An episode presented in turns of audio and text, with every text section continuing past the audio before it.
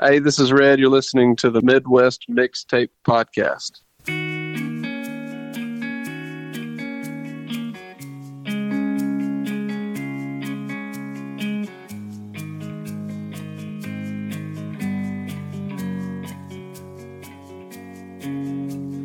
Howling at the moon while the innocent sleep through a canyon of concrete walls.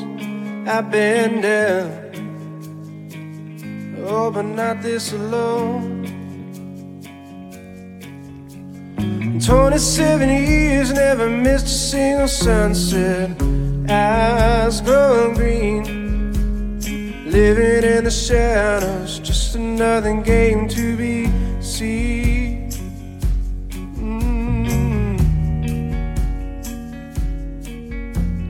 Hi, and welcome to the Midwest Mixtape Podcast live from the Barn Studio in Southeast Missouri. We are joined with a special guest online right now.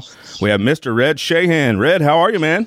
I'm good. How are you? Doing really good. I am a big fan. We are a big fan here at the Midwest Mixtape Podcast, and uh, really excited you're coming into our neck of the woods this weekend.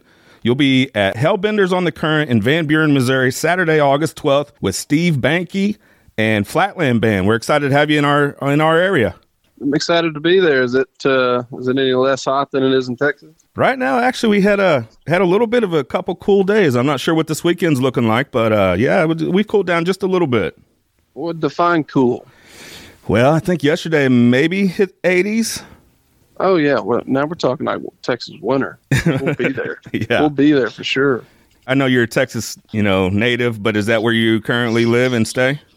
Yes, sir. Yeah, we uh, live about thirty minutes west of Fort Worth. We've talked to many Texas artists on here, and uh, you know, like uh, Wade Bowen and and William Clark Green and Randy Rogers and all that. And they almost it seems like they spend a whole month just playing Texas. And I know Texas is pretty big, obviously, but they hit almost every spot of it. Do you play Texas a lot? Not really. We only do about four or five Texas dates a year. We try to get out as much as we can, and you know, because we've we've done the Texas thing for a long time in the past, and it's become quite a good money market for us. So we try not to oversaturate and just play the right places, and then get out and get up north and west and east. And as far as people will have us.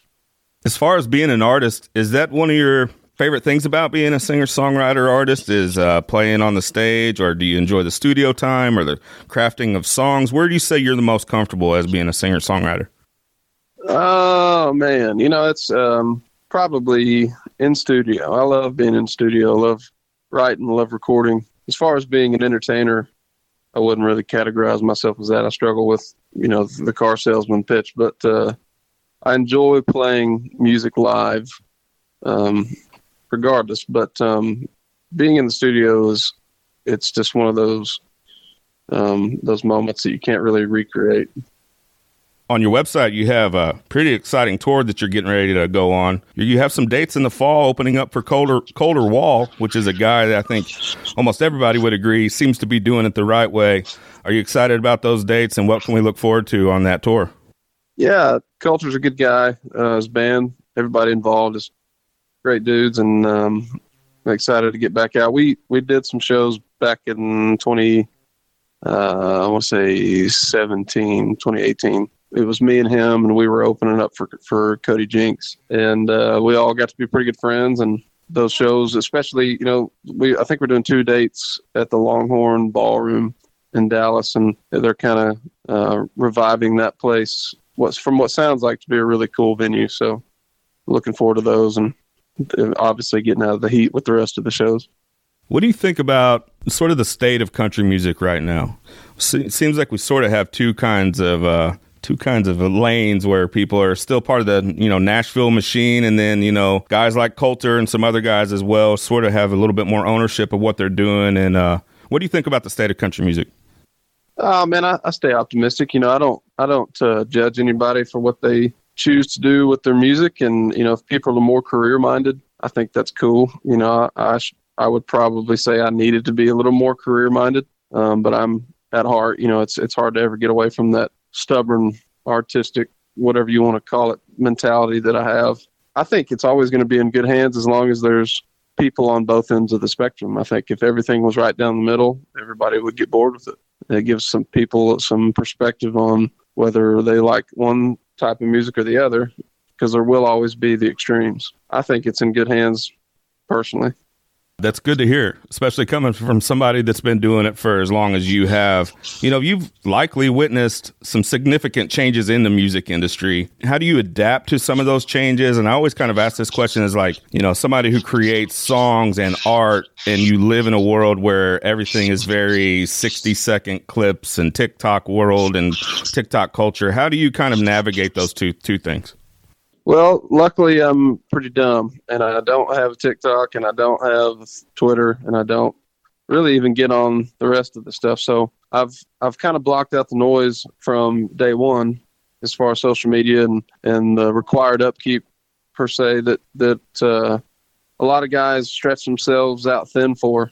It's something that I don't really get involved with because I'm just not that type of person. It's just it's hard for me to to want to keep up with that and and again, it's like it's again like the Nashville machine. You're like I, I don't judge people for doing that. I, you know, I think it's as far as work ethic goes. You see some of these guys grinding it out on every possible platform they can, and that that takes work. You know, there's it's undeniable that that that kind of stuff is is definitely hard. But um, as far as myself and keeping up with that stuff, like nah, I just I just try to focus on writing good music and being a good husband, a good father, and uh, keep taking care of my P's and Q's around the house, if you will. And you mentioned off air about being on dad duty right now. Yeah, I'm actually feeding our third child right now as we're on this interview. awesome, awesome. So that how's yeah. that? You know, how's how do you ban- balance family life with with a career that requires you to be away a lot of the times? How do you navigate that? Um, you know, it's it's uh it's going to be interesting with the third in the mix. We have a 5-year-old, a 3-year-old, uh, two girls, and then we just had our son, Ozzy. So they're all relatively young, and my wife is only one person. Um, but she's tough and she can handle just about anything. She's been an ICU nurse for 14 years, so she uh, she's definitely not a lightweight by any means. She's she can handle a heavy load. So you know, it's it's just like anything else. It's balance. You know, I can't be gone uh, a whole month, but I think my my current expiration date is two weeks. So any any longer than two weeks, I think I get run off pretty quick. So I try to stay under that. Shout out to the wives, right? Holding it down while us Absolutely. we're out there chasing Absolutely. dreams. Chasing dreams, just being goons out there with a guitar. So here at the Midwest Mixtape Podcast, we do a songwriter spotlight. The first song that ever came across our radar of yours, uh, I absolutely am in love with. I think it's a great song. Is Men and Coyotes. Yeah. Uh, what has that song meant to your career, and how do you think so? Why do you think so many people connected with that song? I guess it's amassed over 13 million Spotify streams. What was it about that song? How has it meant to your career? Uh, you know, that was our debut record, and I mean, this is just speculation, but I think that the loneliness, like the vastness in the sound, um, that it's not overproduced. There's not a lot going on. Um, I think that that was easy to latch onto um, you know, compared to a lot of things that you hear on the radio, you know, it's kind of a break from, you know, the the layered guitars and the all the vocals and all those things, and those are cool. But it's just kind of a break in between those songs. And um, as far as lyrically, you know, it's it's kind of out there and really kind of more leans towards the blue collar crowd and and kind of that uh, resilience and being yourself and keeping on doing what you do, even though you know nobody cares for coyotes. So that's really what it's meant to me. And as far as career goes, you know, I mean, that's obviously you you said the numbers. You know, that's that's the song that people gravitate towards the most. So it's a fun one to play live, and it's a big hit whenever we bring it out. Do you care if we hear a little bit of it? Go for it. All right.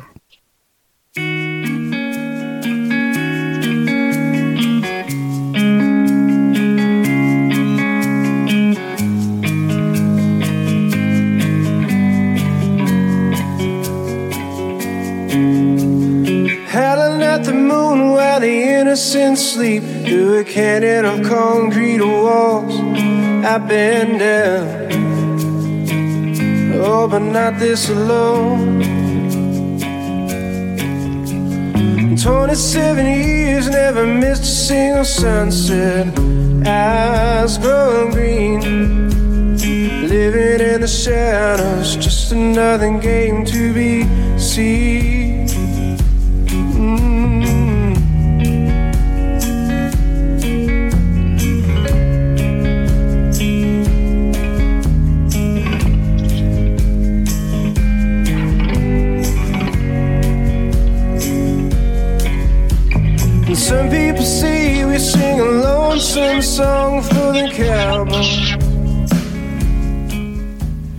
How do we get this song on Yellowstone? It seems like that would be the perfect fit for it. yeah, we've we've got that a lot. We have a couple songs on Yellowstone, but I agree. I think that one would be a pretty cool little scene in one of them. Do you have any specific memories about writing Men and Coyotes? I know that I was sitting in a trailer house in Stephenville, Texas, uh, where I lived at the time, and uh, just kind of like one of those songs that just kind of falls out of you and can't put it down until it's done. So I, I don't really know how long it took me, but I, it wasn't very long at all. And then you know you start playing it with friends and start playing it live, and then it's it was an obvious song that needed to be recorded. So say it's, it has uh, worked out well. You know, we're digging in the past a little bit. We got the tour in the fall. What uh, what's the future after that? What's 2024 look like for you guys? Uh, we we've got a record in the can. We we finished uh, in about six or seven days. We went down to Fame Studios in Muscle Shoals and cut a record down there. At the very least, we'll put out a single in January, and um, from there, you know, we'll we'll probably. I'm not a big guy. I'm not big on putting out singles, but we'll probably put out two at the most, and then release the record. That's a pretty legendary studio down there, right? Yeah, Yeah. What was that experience like? it was fantastic. You know, there was so much history in those walls, and everybody involved was top notch. And you know, Mark Ford also produced this one as well. So it's it's nice to be surrounded by such good company in a place like that. You know, it's a studio is one thing. Like you know, it's you can go in and you can give it your all, but if you're not in good company, the studio doesn't matter. So very fortunate to have the guys that I do. When you're in a studio like that, and there's so much history there, and I know a lot of rock music, and there's definitely some rock elements to what you what you do. I would say, does that tend to seep into your sound, or do you feel like that influences the the music at all? It does. I, I love rock. I love I love old country. I love man. I love it all. It's there's not not really a genre that I that I steer away from. To be honest, like it's good. I'm on it. Uh, but the rock side, you know, I mean, that's everybody's. That's born in the '80s. You know, has definitely got a little '90s grunge in them for sure. Yeah, it's funny you say that. You know, one of your songs I have on my notes here, "Get the Money." It actually reminds me of a little bit of a '90s alternative song, and then something like you know, "Water Bill" has a sort of Creedence Clearwater kind of sound to it. So I definitely Yeah. hear some of those influences in your music, and I think that's you know one of the reasons we're big fans here is uh, you put on a song, you're really not sure what you're going to get, and uh, a lot of them sound very different from the others, and that that's important to me. I like variety when I listen to music and when I listen to artists. You know, that's honestly something that I struggle with when it comes to putting a record together with a with somewhat of some kind of congruency. You know, it's it's important to to have like a a, a well rounded record, but uh, just trust that that the songs that I put on a record are as good as I could get to get them all in somewhat some kind of a vein. Yeah, because music is your product, right? And how do you sh- Yeah. how do you market it? How do you shape it, and all that kind of stuff. Yeah. So we're looking forward to that uh, to that single in January, and we're really excited for this weekend at Hellbenders on the Current in Van Buren, Missouri, Saturday, August twelfth, with you and Steve Bankey and Flatland Band. Red, we appreciate your time today. Get back to dad duties, and we'll see you this weekend. Yes, sir. That sounds good. I'm looking forward to it.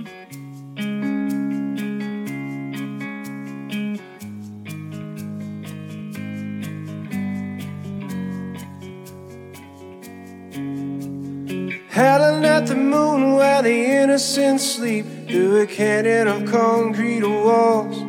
I've been down, oh, but not this alone. 27 years, never missed a single sunset. Eyes growing green, living in the shadows, just another game to be seen.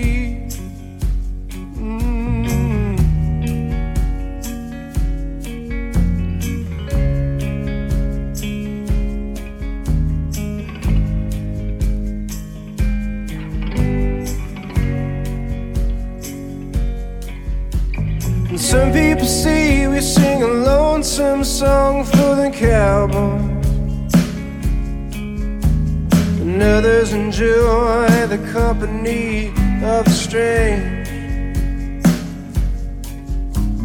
And just like the Indian Sea, we're only here to get away.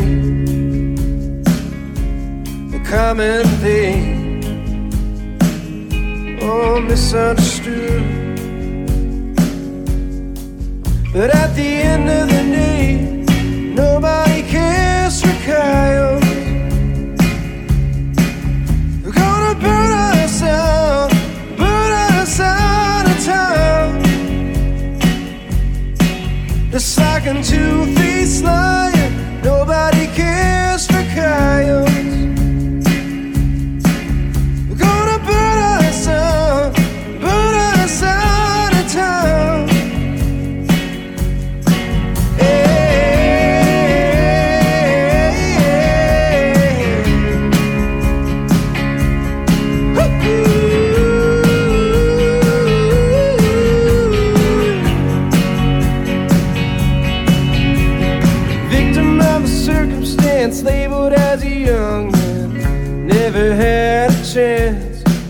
Out.